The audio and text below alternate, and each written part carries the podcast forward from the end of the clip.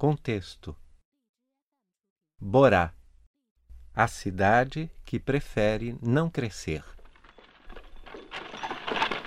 Borá, localizada a 450 quilômetros de São Paulo, tem 732 habitantes. Cerca de 80% de seus moradores vive do trabalho volante nas regiões vizinhas. São boias frias. É uma população pobre, reconhece o prefeito, um homem de 53 anos, filho de lavradores, que não conseguiu estudar além da quarta série do primeiro grau.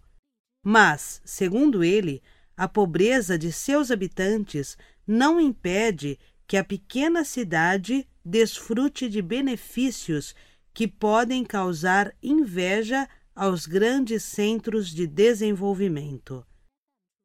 Lá não há meninos de rua, nem pedintes e muito menos favelas.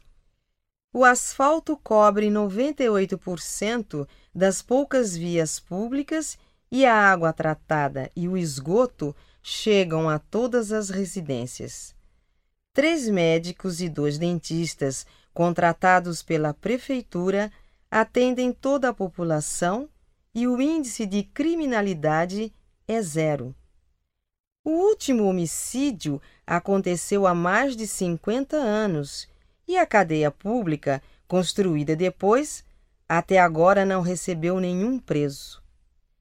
A prefeitura arrecada pouco dinheiro da população, mas mesmo assim consegue pagar as contas da farmácia da maioria dos moradores e mantém uma horta, distribuindo duas vezes por semana legumes, verduras e frutas entre os habitantes da cidade.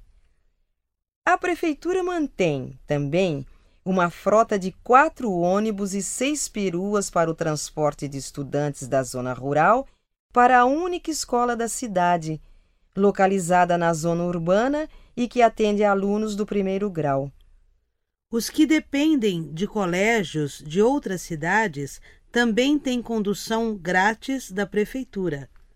Não há trabalho em Borá, pois as lavouras de café estão em extinção. Por isso, a prefeitura transporta os boias frias para as cidades vizinhas, onde trabalham no corte de cana e na colheita da laranja. Um dos orgulhos do prefeito é o funcionamento da prefeitura.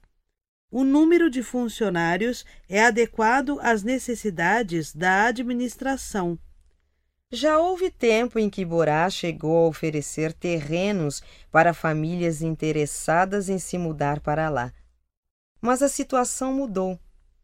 Não adianta nada trazer famílias para cá se aqui não há emprego, diz o prefeito. Em lugar de buscar novos moradores que poderão trazer novos problemas, preferimos ajudar nossos moradores para que eles não deixem a cidade em busca dos grandes centros.